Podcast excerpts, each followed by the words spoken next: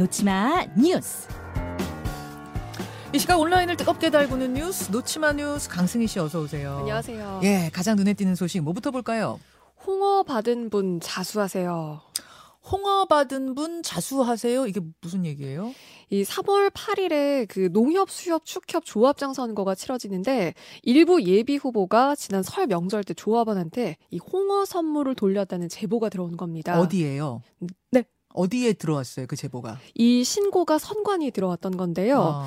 이러니까 홍어를 받은 조합원들 자진 신고하라는 겁니다. 그러니까 그 플랜카드가 그 앞에 걸렸어요. 어느 지역입니까? 여기가 전북에 있는 한 지역인데요. 예. 실제로 자수를 권고하는 그런 뭔가 그 지역 농협 앞에 걸리는 좀 웃지 못할 플랜카드가 지금 보이고 있습니다. 바로 저거군요. 네. 오는 3월 8일 실시하는 조합장 선거와 관련하여 금품, 괄호 열고 홍어 등을 받은 조합원은 2월 15일까지 선관위에 자수하여 과태료 감면 감면 받기 바란다. 네, 맞습니다. 자수하여 광명 찾자 이거네요. 네. 그런데 신고자도 이 홍어를 받았던 조합원이었거든요. 어.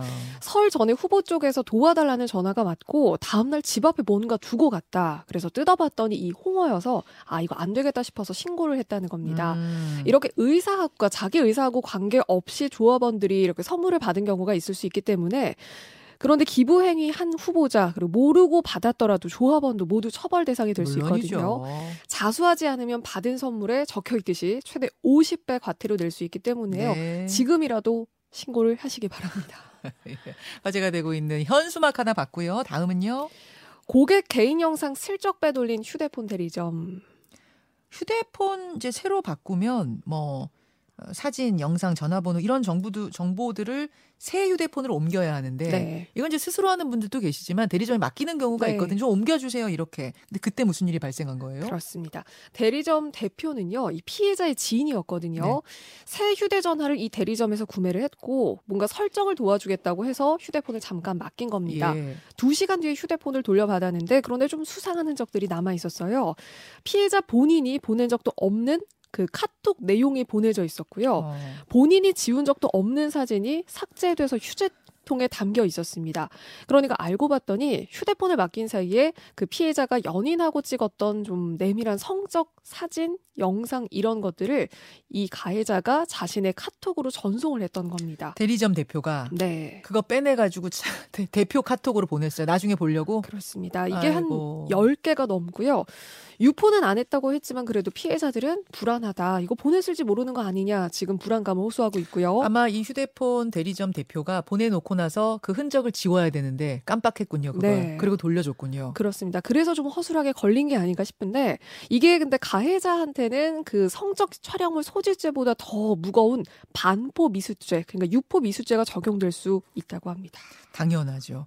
물론 모든 대리점이 이렇다는 건 절대 아닙니다만 이런 일이 발생할 수도 있다는 걸 네. 유념해 두셔야겠네요. 다음으로 넘어갑니다. 카공족 때문에 괴롭습니다. 카공족이라면 카페에서, 그러니까 카페에서 공부하는 사람들, 뭐 네. 일하는 사람들, 장시간 이런 사람들 말하잖아요. 맞습니다. 괴롭다는 사람은 아무래도 카페 사장님들 쪽이겠죠. 한 커뮤니티에 호소를 했는데 커피 한 잔 시켜서 너무 오랫동안 공간 차지하는 카공족 때문에 난감하다. 지금 이런 이야기입니다. 하루 이틀 된 얘기는 아닌데 여기는 네. 어느 정도였길래요?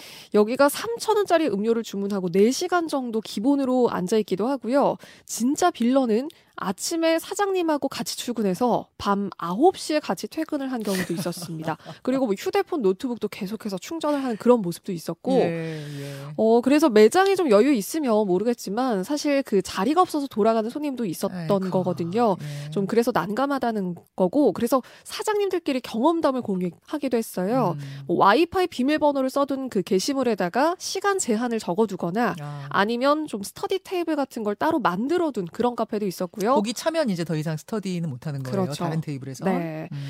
콘센트 사용을 못하게, 그러니까 이런 휴대폰이나 혹은 노트북 오래 장시간 사용한 사람들이 있기 때문에 이걸 사용 못하게 막아뒀다는 그런 곳도 있는데 네. no study zone을 선언한 카페도 있고요. 노 키즈 존 이런 뭐 저 공고 같은 건 많이 봤는데 no 네. study zone은 전 처음 봤네요. 저런 저는- 식이군요. 맞습니다. 많은 분들이 휴식할 수 있도록 본 카페는 no study zone으로 운영하고 있습니다. 네.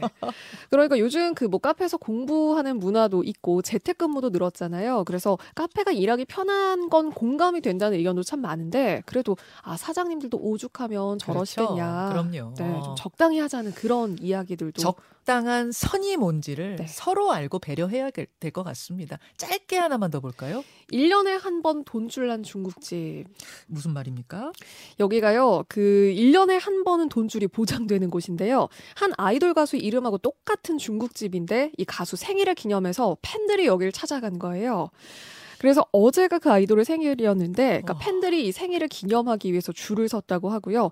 처음엔 사장님도 뭔 일인가 좀 놀라셨을 것 같다. 근데 올해는 준비하셨을 것 같다. 아니, 뭐 그러면 이야기도 있습니다. 그 아이돌 가수하고 저 중국집하고 뭐 아무 관련이 없고 그냥 이름 같다는 것밖에 없는데 지금 확인된 건 그 정도인데요. 그러니까 이름 뭐예요? 누구예요? 양정원 씨라고 엔하이픈 멤버라고 하거든요. 네, 양정원이라는 네 그런 매장이 있습니다. 온라인상 화제의 뉴스 고맙습니다. 고맙습니다.